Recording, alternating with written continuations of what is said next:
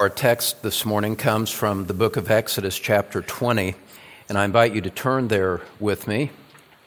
This morning we continue our consideration of the sixth commandment, which is found in verse 13 of Exodus 20.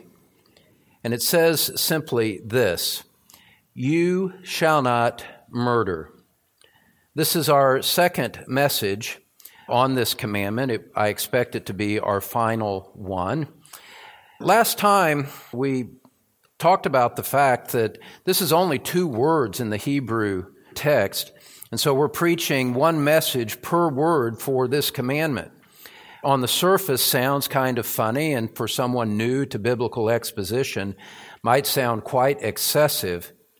But actually, when you study the depth of this commandment as it is carried out through the rest of the Word of God, you see that it has such broad implications that even in two messages, we're not going to do justice to all of the implications that this text has.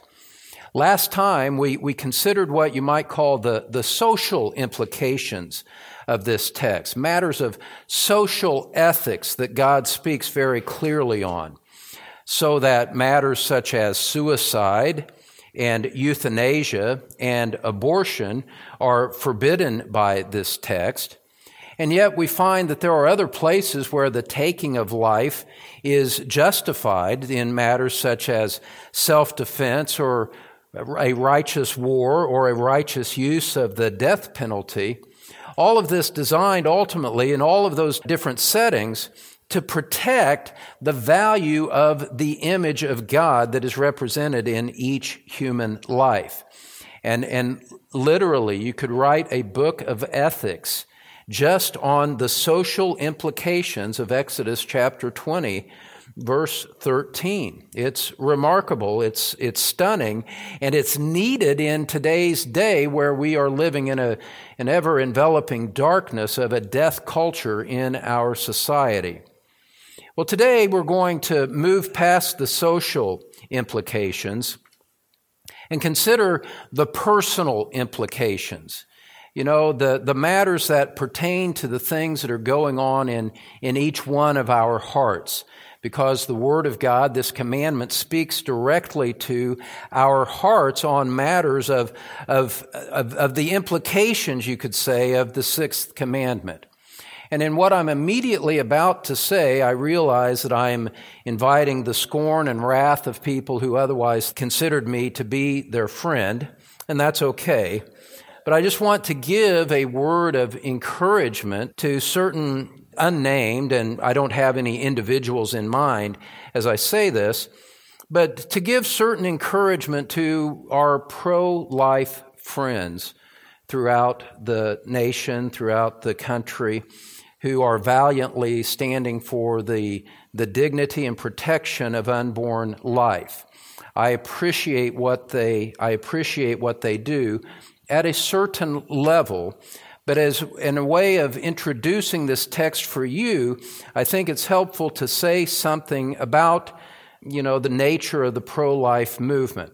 This message is called The Sanctity of Life and You. And it's, it's, uh, I somewhat expect that someone will find the title of this message in days to come and think that it is an, an admonishment for people to be more active in the pro life movement. And anyone who looks to this message for that is going to be sorely disappointed. You see, as I've observed people in the pro life movement over a number of, of decades, I think this needs to be said people in the pro life movement, you know, are very committed to the cause. They can be outspoken and courageous in what they do, and I appreciate those virtues. But as I've observed some, I feel the need to say this. No one satisfies the, all of the righteous implications of the sixth commandment simply by maintaining public opposition to abortion.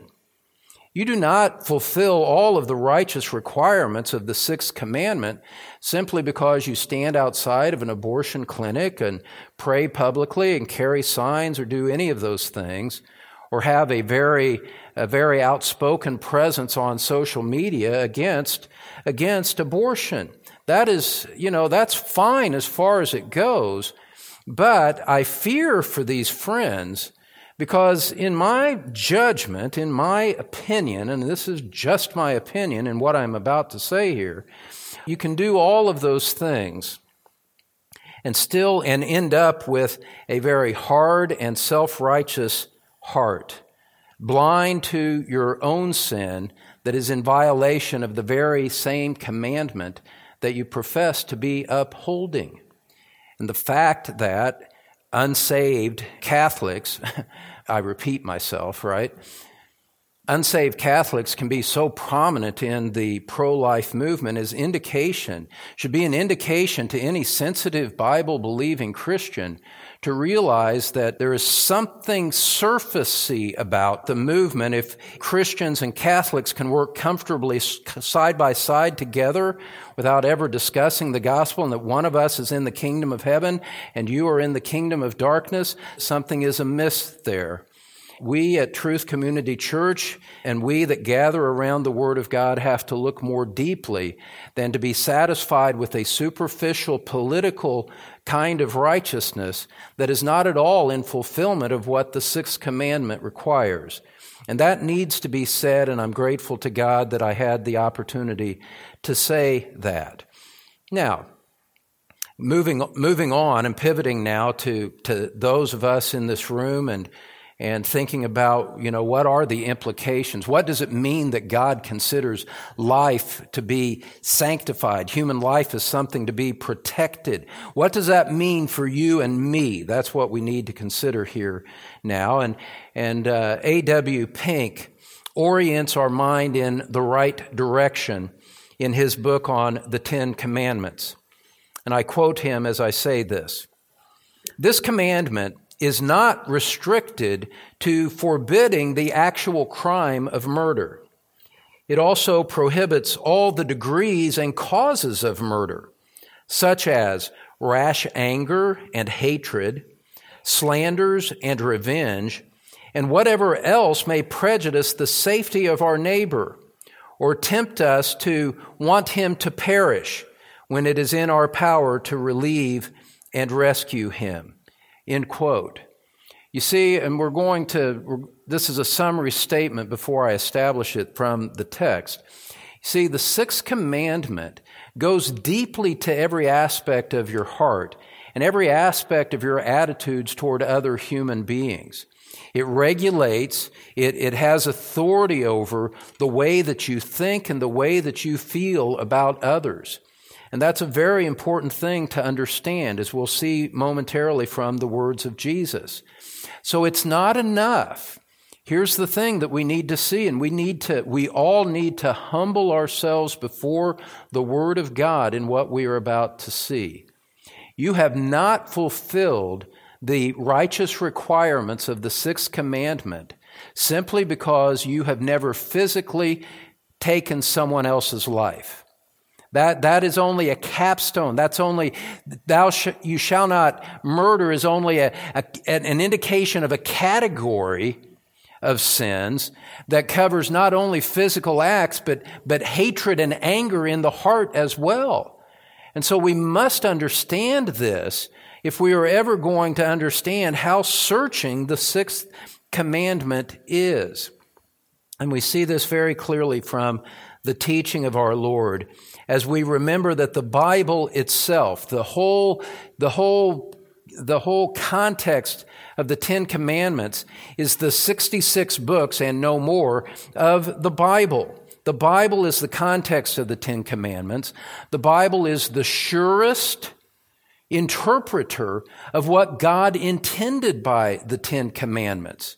And so it's not enough. It's not enough for any one of you to simply read the, the Exodus 20, 13, you shall not murder, and, and, and out of, and out of a sense of your own interpretation and without considering anything else in scripture to say, I have not violated that commandment. That's not, that's not enough. It's not your subjective judgment of yourself and your, your opinion of your own righteousness that evaluates how this commandment does or does not convict you.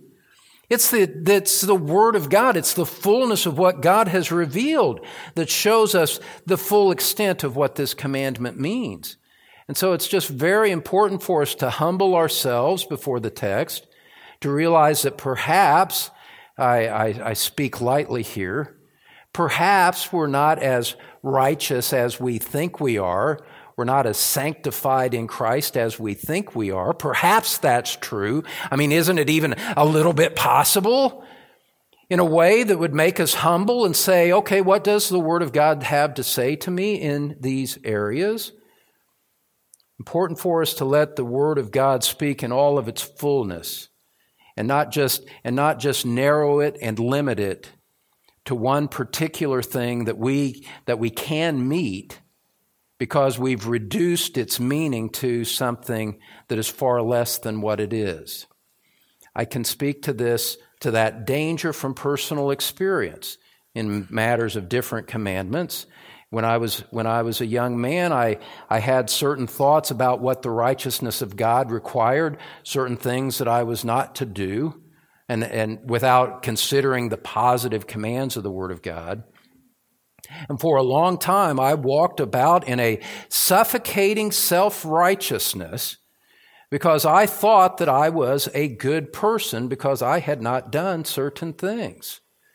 And it was only when, as I got to an adult and had the, had the opportunity to do certain things and did them, that I realized that I was not a righteous person at all. And I had never been a righteous person, despite my self assessment that I was a good person that was pretty good, morally speaking. I had always been a wretched sinner. I had always been blind to my sin. I had been blind to the fact of how I did not love God with all of my heart, soul, strength, and mind. I had been blind to the fact of what an angry, carnal man I was. I thought that didn't matter in the presence of God. I had always been blind that I did not care about the Word of God. I did not love His Word. I did not love Christ. I could not even speak His name from my lips in conversations. And yet I thought I was a good person and I thought that I was a Christian. All because, all because I had narrowed the application of the Word of God to something that was attainable. And I know that there are people in this room that are like that today. You go to church, you show up at least when it's convenient, you show up at least when there's holidays or other things that are going on. But your life, your life, your, the earnestness of your life is not toward Christ. You're wrapped up with the things of this world. You don't really care about the Word of God. You don't really earnestly seek Christ in prayer. You don't earnestly really love the fellowship of the saints. Well, beloved, whatever, what, by whatever standard you're using to call yourself a pretty good person, you need to understand that these other things and this lack of love and affection for the things of God, the things of His Word, the things of Christ, expose you as a hypocrite and a lost sinner far more than anything that you might think about yourself in your own mind. You are not a reliable judge of your own self righteousness. You are not capable of assessing whether you meet the standard of God or not until you come to His moral law, see the fullness of everything that it means, and hopefully by the grace of the Holy Spirit come to see that you fall short just like I did. I'm not speaking down to you except in a physical sense because the pulpit's raised up. I'm not speaking to you I'm not speaking down to you morally. I'm speaking to you about sober realities of, of sin, righteousness, and the judgment of God. And it's, in, it's vital for each one of us to take these things to heart. And so, what can we say about the sixth commandment, the sanctity of life, and you? Let's look, first of all, this is your first point for this morning if you're taking notes. Let's take note of the words of Christ found in Matthew chapter 5. Matthew chapter 5. We find the fullness of God's view of murder expressed in the words of the eternal Son of God. In Matthew chapter 5, verses 21 and 22. Remember, the command is, You shall not murder. Look at what Jesus says the full application of this command is.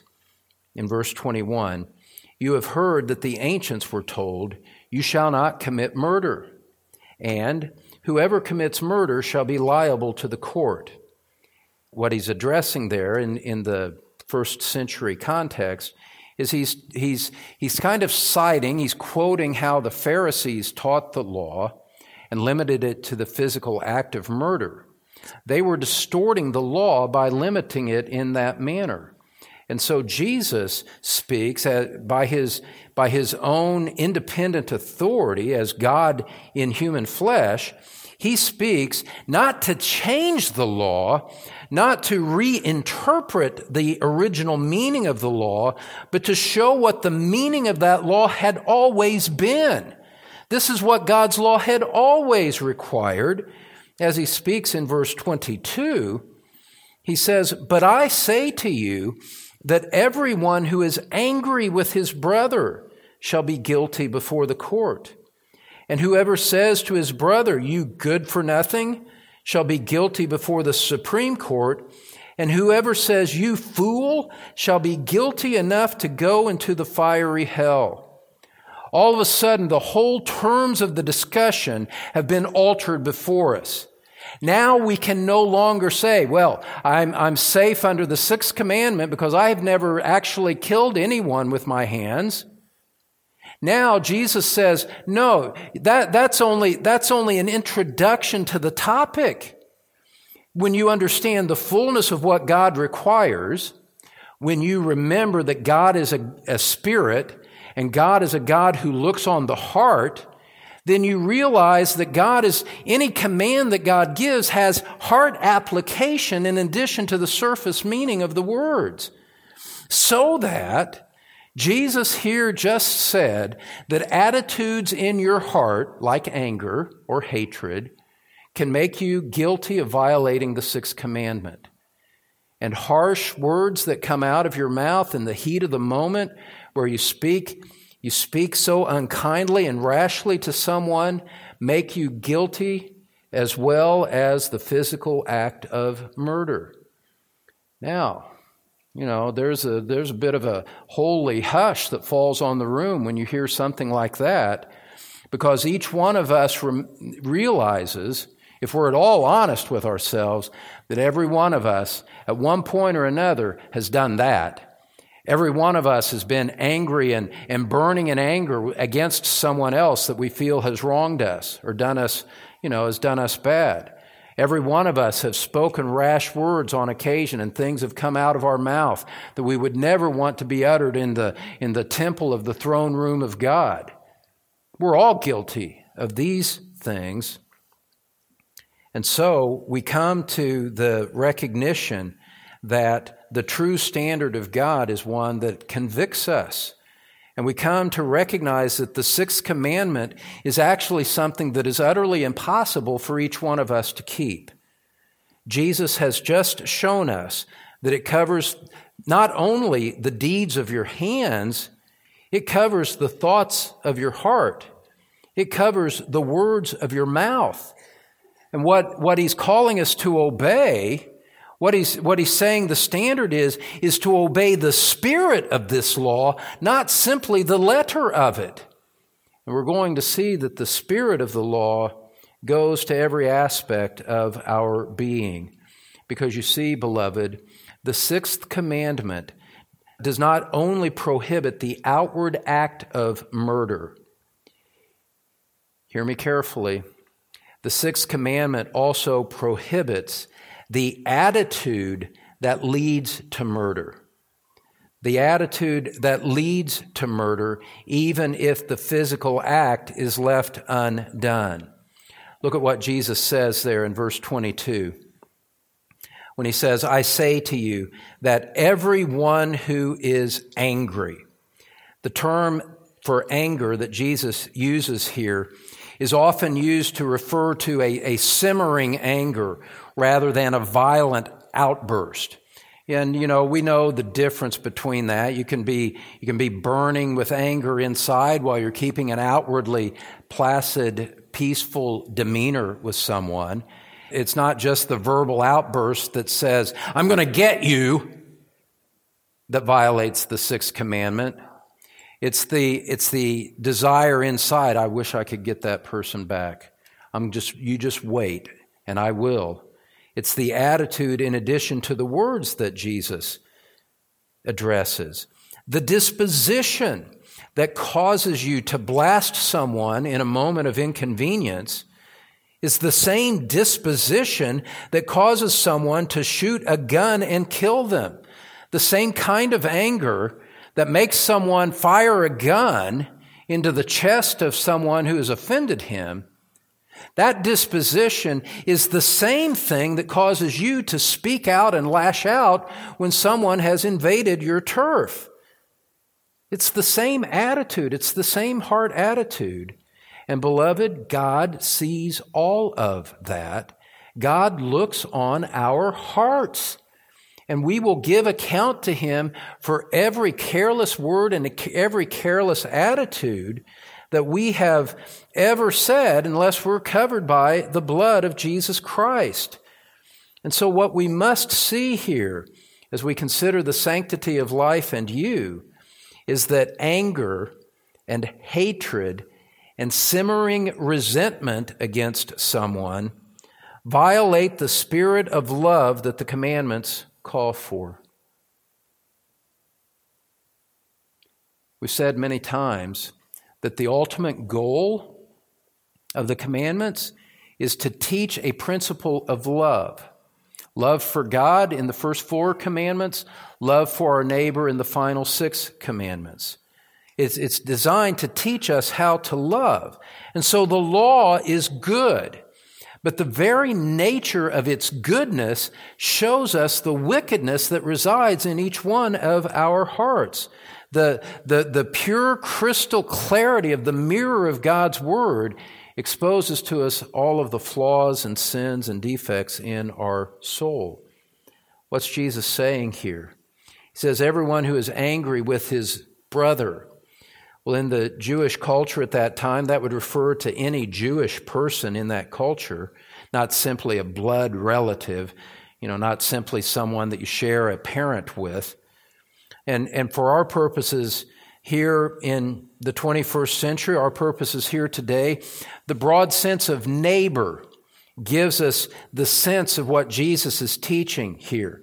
Anyone who's anger, angry with his neighbor, someone that's in the sphere of the circle of your relationships, anyone who's angry like that, you're angry with someone in the sphere of your circle of your relationships or the circle of your knowledge, I suppose, you know, if you're really, really angry and hateful and, and, uh, you know, have, have wicked thoughts toward people in the news, people in, people in political power, all of that brought into here because it's your anger in response to another person. What I want you to see is that Jesus is speaking about all of our relationships. The people that have loved us, the people that have hurt us, the people that have left us, all of that. Everything is on the table here. That's how far reaching this commandment is. You know, and, and I wouldn't be surprised that, you know, that in a, a heart or two or three in the room that there's a little bit of a wall going up as we hear these things. Don't go there. You don't know what that person did to me. Well, you know, don't don't put up walls because you're not putting up a wall against me. You're putting up a wall against the Word of God and the and the work of the Holy Spirit. Don't do that. Let the Word of God search you. You know, we already know. If any of you have read your Bible in the book of Romans, we already know that we've all sinned and fall short of the glory of God. I know, I know plenty about you simply because I read my Bible. You know, it goes both ways. You know, if you've read your Bible, you know plenty about me, too.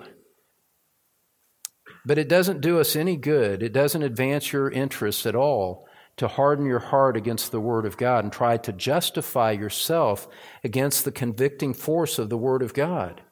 Here's what Jesus says He says, But I say to you that everyone who is angry with a simmering disposition of resentment with his neighbor, with his brother, what's the result of that? What does that anger produce in the courtroom of God?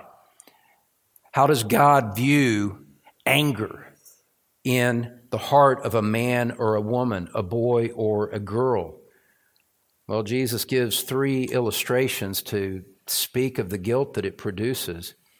He says, number one, you shall be guilty before the court. Secondly, whoever says, so he moves from attitudes to words, whoever says to his brother, You good for nothing, shall be guilty before the Supreme Court or the Sanhedrin. And whoever says, You fool, shall be guilty enough to go into the fiery hell. You're guilty, you're, you're, you're guilty before men, and you're guilty before God eternally in a way that brings eternal judgment upon you if you die in your sin. If you die with attitudes like that and you die apart from Christ, God says that you are worthy of eternal judgment. And beloved, it is just so urgently important for you to understand that when Jesus says something like this, he's not bluffing. He's uttering sober words of truth. He's not, he's not saying something that, that is, is just for appearance sake.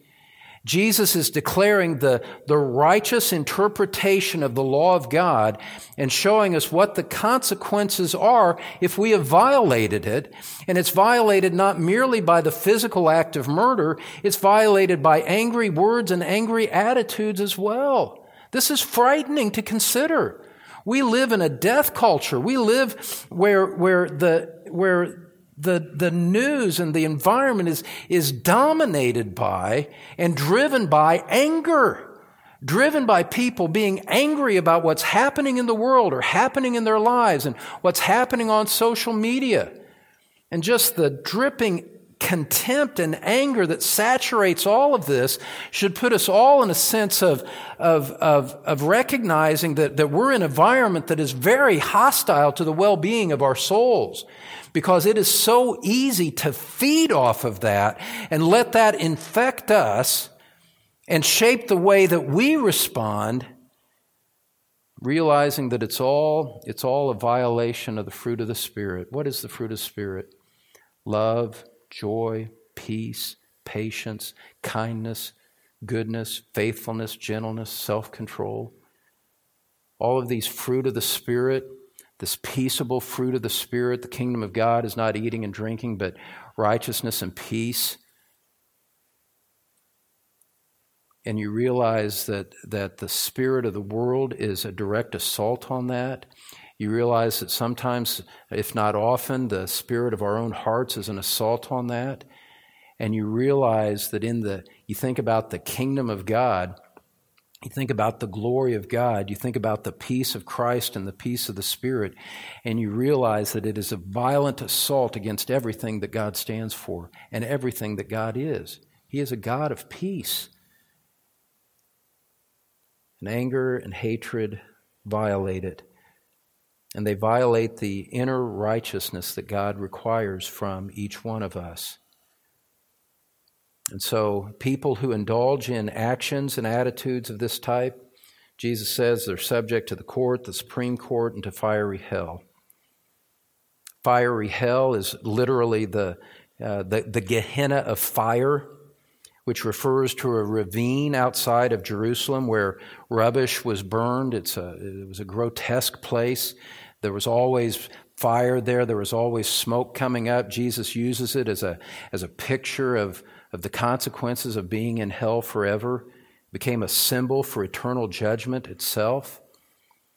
Jesus says, people that are like that, which is everyone, deserve to go there. Now, just a word of interpretation. Let's back off and just consider what's being said here for a moment. You, as we mentioned, the three the three things angry with your brother, guilty before the court. You say something like this, you're guilty before the Supreme Court. You say you're a fool, you're guilty enough to go to fiery hell. Some people, and for the longest time, as I read this, you know, as a, as a young Christian, I had the, I had the idea that Jesus was giving some kind of progression from lesser guilt to greater guilt and culminating in, in hell. And, and that's, you know, there are commentators that present it that way. But I don't, I don't think that's really what he's doing here is to try to get us to focus on a progression and see, you know, see where we stand on the, the stair steps of, of guilt. That would really take things away from the point that he's making. I think a better way to, uh, well, let me just say this. I've never understood, for example, why calling somebody a good for nothing, which means an empty head, I've never understood why, why that could be less damning than calling him a fool. I mean, it's, it's, still it's still the same kind of condescending dismissal of a person whether you call him a good for nothing or you call him a fool, what's the distinction there? Especially when you realize that all things in our hearts are open and laid bare before God. What's the distinction? How, how does that make a man more guilty depending on the form of the words that you use to condemn him? Well, I think instead, I think a better way to understand this is that Jesus is simply multiplying examples that are basically synonymous in order to give weight to his pronouncement.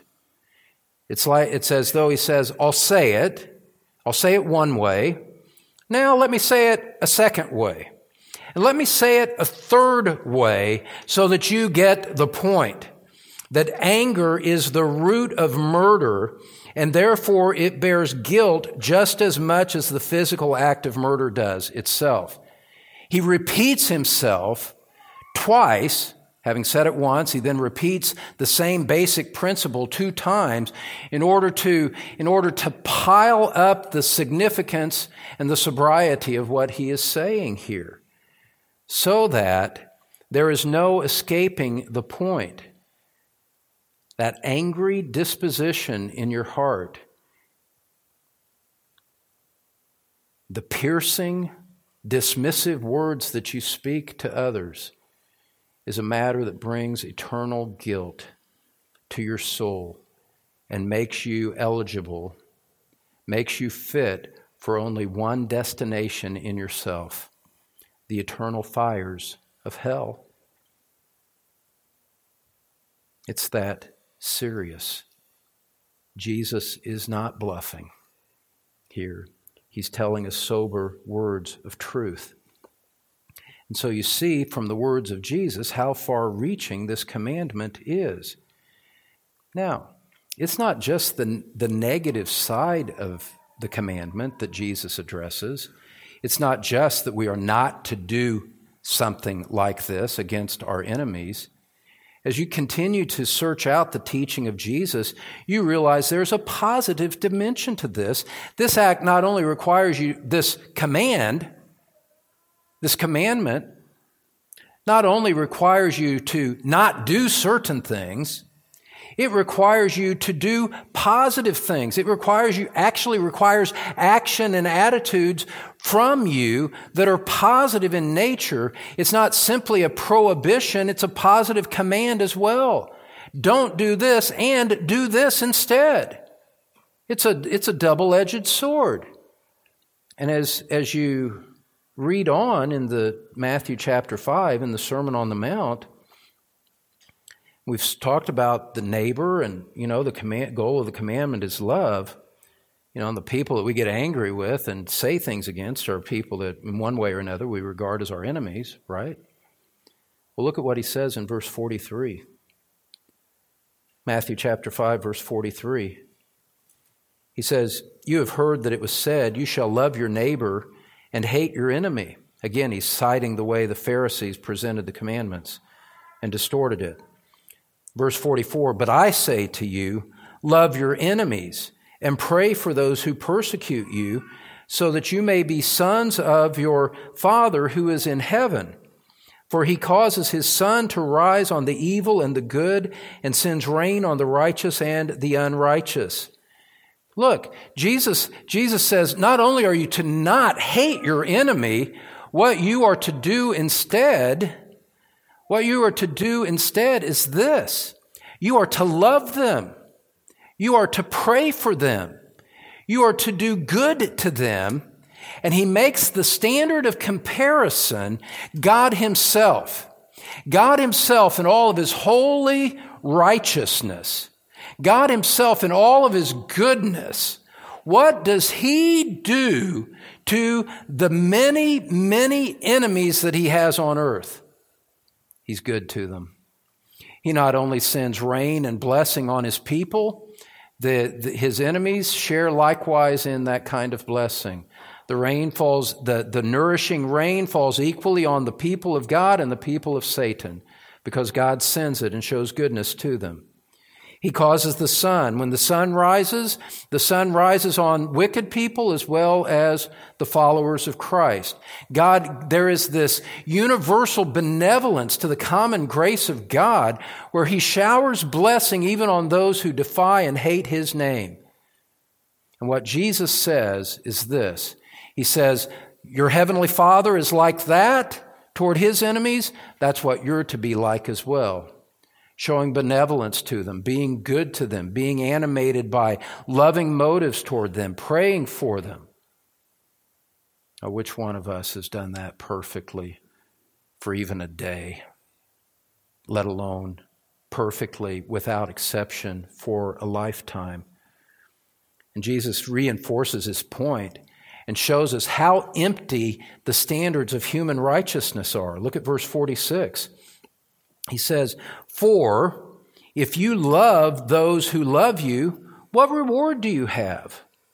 Do not even the tax collectors do the same? it, it is no measure of your righteousness before God to, that, that you're nice to people who are nice to you. You know, I've heard that, and I know you have also so many times. You know, people say, I'll be nice to you if you're nice to me. You know, and then they think that they're congratulating themselves on how righteous they are. Well, that's, there's nothing righteous. There's nothing, there's no virtue in that. The worst of people can be nice to people who are nice to them. The test, the test of your character, the test of virtue is how you respond to people who are mean to you, who are unkind to you, who have, who have sinned against you. How do you respond to them? That's the question. That's the measure because we look to God and see, you know what you see in God? For, for decades and decades upon a mortal life, He shows goodness and showers them with blessing, even though they never reciprocate with love back to Him. What Jesus says, that's the standard. Not whether you're good to those who are good to you. Let's talk about how you respond to people who don't do what you want, people who offend you whether it's inside your home, inside the church, out in the world. He goes on and says in verse 47 If you greet only your brothers, what more are you doing than others? Do not even Gentiles do the same? Unsaved people can do that. Unsaved people can show human kindness to people who accommodate them. That's not God's standard. That's not the, that, let's put it this way. That's not, that does not exhaust the standard of God. Jesus goes on and places this impossible standard before us. Says the requirement of God is this you are to be perfect as your heavenly Father is perfect. Not an angry attitude, not an angry word, not an angry disposition, but instead perfect love even to your enemies.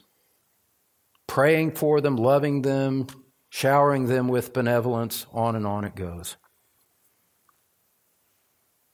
Not one of us has met that standard. Like ev- all the five prior commandments that we have looked at individually, this commandment alone convicts us and condemns us at every level of our being and leaves us undone before a holy God. And let me just say this, beloved because as a pastor, you know, you observe things, you hear things. This has application within the body of Christ, within our own local church as well. I say this gently, I say it with a broken heart, but I say it because I know it needs to be said. Beloved, if you are if if God commands you to love your enemies outside the church, how much more inside the church Should your words to each other be measured with kindness and love and forgiveness, dripping with everything that you say? Why is it that I hear reports of people that have spoken sharply and, and, and rebuked people harshly without any kind of consideration of circumstances and content to live with content to live with divided hearts against someone in the body just because you know you you you upset me 6 months ago and now I'm going to make you pay now you're going to get a piece of my mind why is that why is that in, in, a, in a body that professes to know Christ and to be filled with His Spirit? How could that possibly ever happen? Except for the fact that we're still falling short of the commands of God. You know, and so if there if Jesus says that there should be love and harmony coming toward you, toward your enemies, then, beloved, that needs to, we really need to think about the way that we're interacting in our homes, interacting in the church. And rather than being content with saying, you know, I made a profession of Christ, I've been baptized, I'm a member of such and such a church, I'm okay to rather realize that God is sanctifying us and is intending to, to purify us and to make us more like His image, and to realize that, you know what, we still fall really far short of this. But especially in the church, especially within the walls of a, of a Christian home, the idea of, of, of outbursts of, of anger and, and sharp, cutting words and all of that, we should be grieving over the fact that those things come out of our hearts and out of our lips repenting over it, and going and pleading for forgiveness from the ones that we've done it to. There's no other way to think about this. You shall not murder leads us to a position of love, even within the body of Christ. And if it's true toward our neighbor in the world, how much more true to a brother and sister in Christ? There you go. You see it direct from the words of Jesus. Let's go on and consider point number two here. The, consider the words of the apostles briefly. We consider the words of the apostles. We've looked at the words of Christ. And let me just say a word about the, the words of the apostles.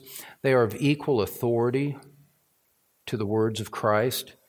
Uh, the, the concept of a red letter edition Bible that highlights the words of Christ in red. I don't make a big deal about that. But to the extent that someone understands the red words as having more authority than the black words in black, that's a wrong understanding of the inspiration of Scripture. All of Scripture is inspired by God and profitable for teaching, for reproof, for correction, for training in righteousness, that the man of God may be adequate, equipped for every good work. All of Scripture is inspired by God the apostles were appointed by Christ to speak on his behalf. He sent them to speak what he had for them to say. So that the apostles, the words of the apostles recorded for us in Scripture, are of equal authority with the word of Christ himself, because they are Christ's apostle. Christ's apostles, not simply speaking on their own authority. Paul said, you know, consider that what I say is a commandment of the Lord. So let's look at the words of the apostles and just see the consistency of the Word of God with itself. Turn over to the book of James, chapter 4. The apostles and their close associates, whom God used to record His Word. Everything I said applies to, to those. And the point of the matter found in the apostolic writings is that murder and conflict do not just happen out of previously neutral hearts or out of good hearts. Murder and anger can't find their, can't be the fruit of a heart that is rooted in the Spirit. That's impossible. And so murder and conflict start in the hearts of men. So that in James chapter 4, verses 1 and 2, he can say this. He's speaking predominantly to Christians in what he says here. And so this is nothing new. In James chapter 4 verse 1, he says, What is the source of quarrels and conflicts among you? Is not the source your pleasures that wage war in your members? You lust and do not have, so you commit murder. You are envious and cannot obtain, so you fight and quarrel. You do not have because you do not ask. He says murder happens because someone wants something and can't have it. You know, I'm not going to illustrate that. But murder comes because someone didn't get what they wanted. And it's the same for quarrels. You're envious about something. You want something that you cannot obtain, and so you fight and quarrel over it. And those fights and quarrels are a symptom, are an outward symptom of an inward problem in the heart. Something going on in what you want or what you desire that is contrary to the fruit of the Spirit.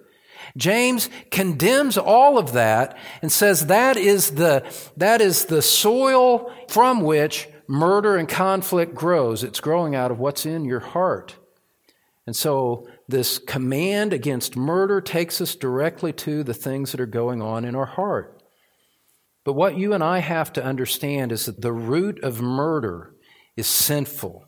It starts in the heart with envy and hatred and anger. Look over at the book of Galatians, chapter 5. Galatians chapter 5, just after the books of 1st and 2nd Corinthians, to help you find it. As you're turning there, it gives me an opportunity to say if any of you are here and you don't own a Bible, there are Bibles under the seats in front of you. You're welcome to take one of those home. Or even if you know somebody that doesn't have a Bible and you know, you can take one of those Bibles and give it to them. We want to share the Word of God, not simply have it sitting on a tray under a seat for years on end. We would want every person to have the Word of God in their hands. But looking at Galatians chapter 5, verse 19,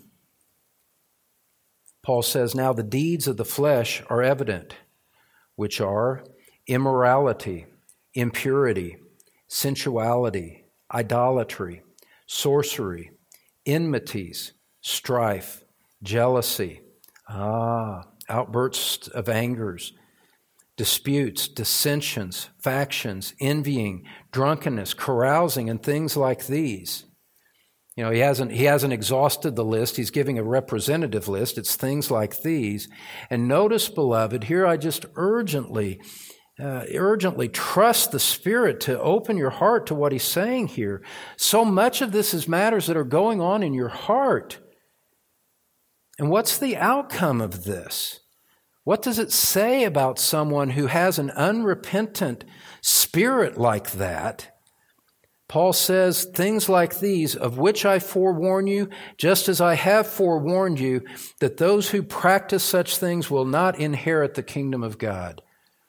If that is your pattern of life and pattern of heart, you will not go to heaven. You will go to hell because God judges the heart, not just the outward manner of things. Scripture could not be any more clear about this than what it is. Look over at 1 John chapter 3, which is a little bit beyond the book of James, beyond the letters of Peter. You come to the letters of John, 1st, 2nd, and 3rd John and you just see this, this universal condemnation of, of a hateful heart in Scripture. 1 John chapter 3, verse 15, saying in a different way the same things that we just read in Galatians 5. 1 John 3:15 Everyone who hates his brother is a murderer. And you know that no murderer has eternal life abiding in him. You know, and so there's this pattern, this pattern of hostility, this pattern of animosity that comes out and is displayed in words and things that you do. Frightening to realize. The Word of God says that's the mark of a murderer. That's the mark of someone that is not going to heaven, but to the Gehenna of fire instead. That's how serious anger is in the sight of God. And right here in 1 John, we see the exact same positive implication that is drawn out by Jesus. We saw it in Jesus, verses chapter 5, verse 21 and 22 in Matthew. You're angry, you're guilty enough to go to hell, love your enemies, do good to them, that kind of thing. You see the exact same thing right here because the, the word of John is this, coming from the same spirit that animated Jesus in what he said. John says everyone who hates his brother is a murderer. And then where does he go immediately after stating that? Verse 16, he goes to the principle of love. Verse 16, we know love by this, that he laid down his life for us and we ought to lay down our lives for the brethren. The negative command, you shall not murder, implies a positive duty to love your neighbor. To love your neighbor, to love your fellow Christians, to love your family. This command is teaching us not only not to kill, it is teaching us to value and preserve and build up the life in others. He spoke against hate, and then he said that, and then he goes on in verse 17. He goes negative, positive, then comes back to the negative again in verse 17. But whoever has the world's goods and sees his brother in need and closes his heart against him, how does the love of God abide in him? Little children, let us not love with word or with tongue, but in deed and truth. Instead of anger, we should speak gracious words to one another. Instead of taking away life from someone else, we should do what is necessary to support their lives. That's at the heart of true Christian charity. Closing our heart to their need, walking away from their need, is wishing them nothing less than death. And so, we see the extent of this command. One writer said this, and I quote He said, Do you ever say anything to hurt someone? Do you ever take secret satisfaction in their misfortune? Do you have an enemy, someone you are out to get? Do you want to make someone pay for what they have done? Do you ever get so angry that you're out of control? There are many ways to break the sixth commandment and we are all guilty of some of them, if not all of them. End quote. Well, how do we overcome anger? Let me give you four quick practical thoughts that I've adapted from Ezekiel Hopkins, 17th century Puritan whom I've come to love quite deeply. First of all, understand, I'll give you five. First of all, understand that if you are deeply convicted by the Word of God and the Spirit of God has laid open your heart before whom you have to do, realize that, that, that Christ has, has convicted you in order to draw you to Himself. Jesus Christ came to seek and to save sinners just like you, guilty, vile, angry, hateful sinners just like you. And He invites you to come to Him to repent of your sin, to cry out, Oh God, your word shows me what a wretch I am. I cannot save myself. I am not righteous. I am a sham. I'm a fool. I'm a hypocrite. Have mercy on me and save my soul and cry out to Christ. Take your deep, heavy burden to Christ because he said, Come to me, all ye who labor and are heavy laden, and I will give you rest.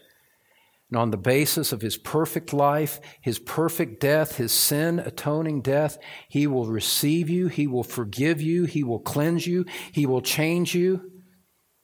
He will take you to heaven despite how unworthy you are of it. You know, and I just need to say, I'll look down at the table of the pulpit as I say it so as not to be too direct. Those of you that have been angry with your spouse, angry with your kids like this, and this is a pattern of life for you, you need that gracious invitation of Christ And don't just dismiss it by saying, I've always been a Christian. You know what? Maybe you haven't. Maybe you haven't been a Christian at all. Jesus said, Matthew 7, there'll be many on that day who say out, Lord, Lord, did we not? And I'll say, I never knew you. Depart from me, you who practice lawlessness. Deal earnestly with your sin before the cross of Christ and don't dismiss conviction just because it's inconvenient. Well, for those of us in Christ, how would the Lord sanctify us to grow from our bouts with anger to be more like Christ? I'm going to give you four really quick principles that start with the letter D. Number one, develop a humble spirit. Develop a humble spirit. You know what? Humble men are not upset if others slight them. Anger flourishes in proud hearts, it dies in humble hearts. And so see the words of Christ again, Matthew 6:12. You don't need to turn there. Jesus said, "Forgive us our debts, as we also have forgiven our debtors." Lord, I need forgiveness. I humble myself and ask you to forgive me of my angry disposition. And I pray that you would forgive me of my sin against you. And Father, as I stand here before you in prayer, I've forgiven those who have sinned against me. That's a humble heart. So develop a humble spirit. Secondly, dwell on the patience of God. Dwell on the patience of God. If you're a Christian, how has God dealt with you? How has He dealt with your sins? How has He interacted with you over the course of your Christian life? Well, Scripture says that God's perspective on the children of God is this their sins and their lawless deeds I will remember no more. Psalm 103 says, He has not dealt with us according to our sins, nor rewarded us according to our iniquities. If you've been forgiven much, Scripture says, you'll love much.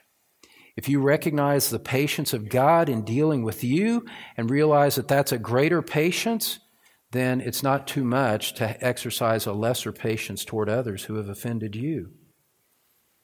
So you develop a humble spirit, you dwell on the patience of God. Thirdly, deal with your resentment. Deal with your resentment. I say this as tenderly as I can, but I need to say it clearly as well. You know, I know that there are resentful hearts here. I know that there are people that resent things in their family, things at work, and other, other places. You need to deal with that and not feed it. Ephesians chapter 4, you can listen as I read. Ephesians chapter 4, verse 31 and 32. It says, Let all bitterness and wrath and anger and clamor and slander be put away from you, along with all malice. Put it all away. Deny it. Stab it. Kill it. And instead, verse 32 be kind to one another, tender-hearted, forgiving each other, just as God in Christ also has forgiven you. Recognize how wrong that angry spirit is, that resentful spirit is in the Christian life, and replace it instead with a meditation on the forgiveness of God that He's given to you, and then put it into practice in relationships with those that have offended you. This isn't complicated. We just don't want to do it. Fourthly, I had to stretch with the verb here. But fourthly, dodge angry people. Dodge angry people. Avoid them, in other words. The Spirit of God protects our hearts by directing our choice of friends. Back in the book of Proverbs 22, Proverbs chapter 22, it says this it says, Do not associate with a man given to anger, or go with a hot tempered man, or you will learn his ways and find a snare for yourself. If you have friends that are continually angry and agitated and, and, and sending out verbal missives against others, you need, you need to step back from that relationship. You need to break it off completely if need be because Scripture says if you hang around with angry people, it will infect you. You will, you will catch the COVID anger. It's highly transmissible, and a mask won't save you from it. It will infect your heart. And you need to take that so seriously because God takes anger and murder so seriously that you would break off that which would cultivate that angry spirit in your heart. I remember as a new Christian, I had to break off a friendship on that very principle. I read, I read that passage as a new believer and it just exploded on my mind. This guy is like that. I can't hang out with him anymore. One final thing.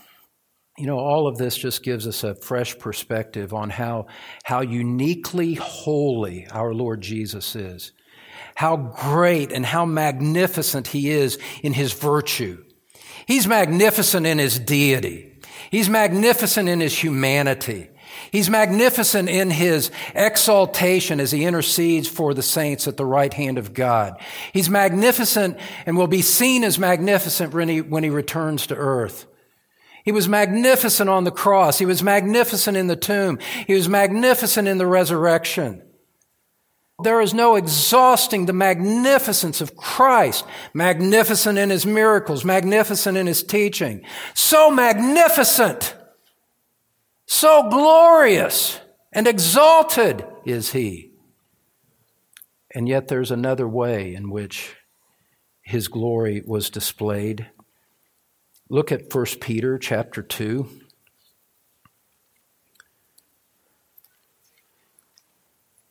After the Word of God has shown us the sinfulness of our own hearts, how easily we're resentful to people who step on our toes, let alone do something more.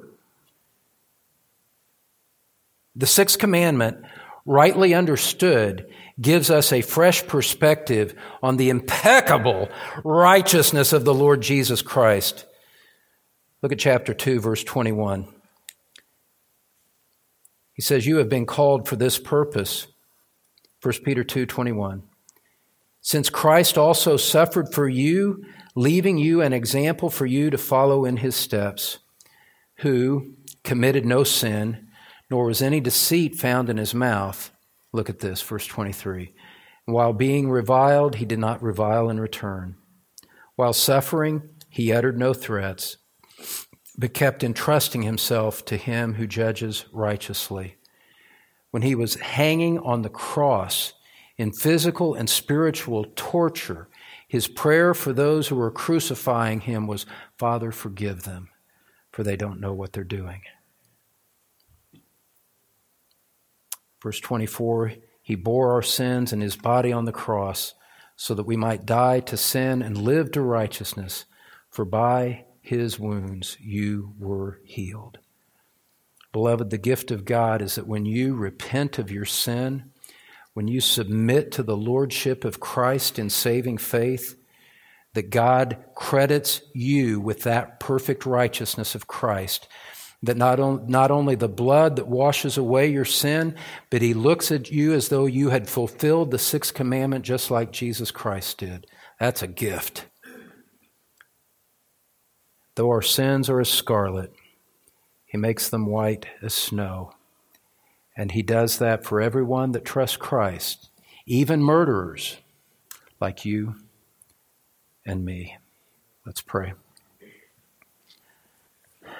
Father, do a work of grace in every heart according to each individual need. In Jesus' name, amen. Thanks for listening to Pastor Don Green from Truth Community Church in Cincinnati, Ohio.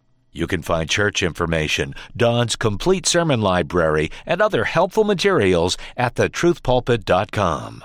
This message is copyrighted by Don Green, all rights reserved.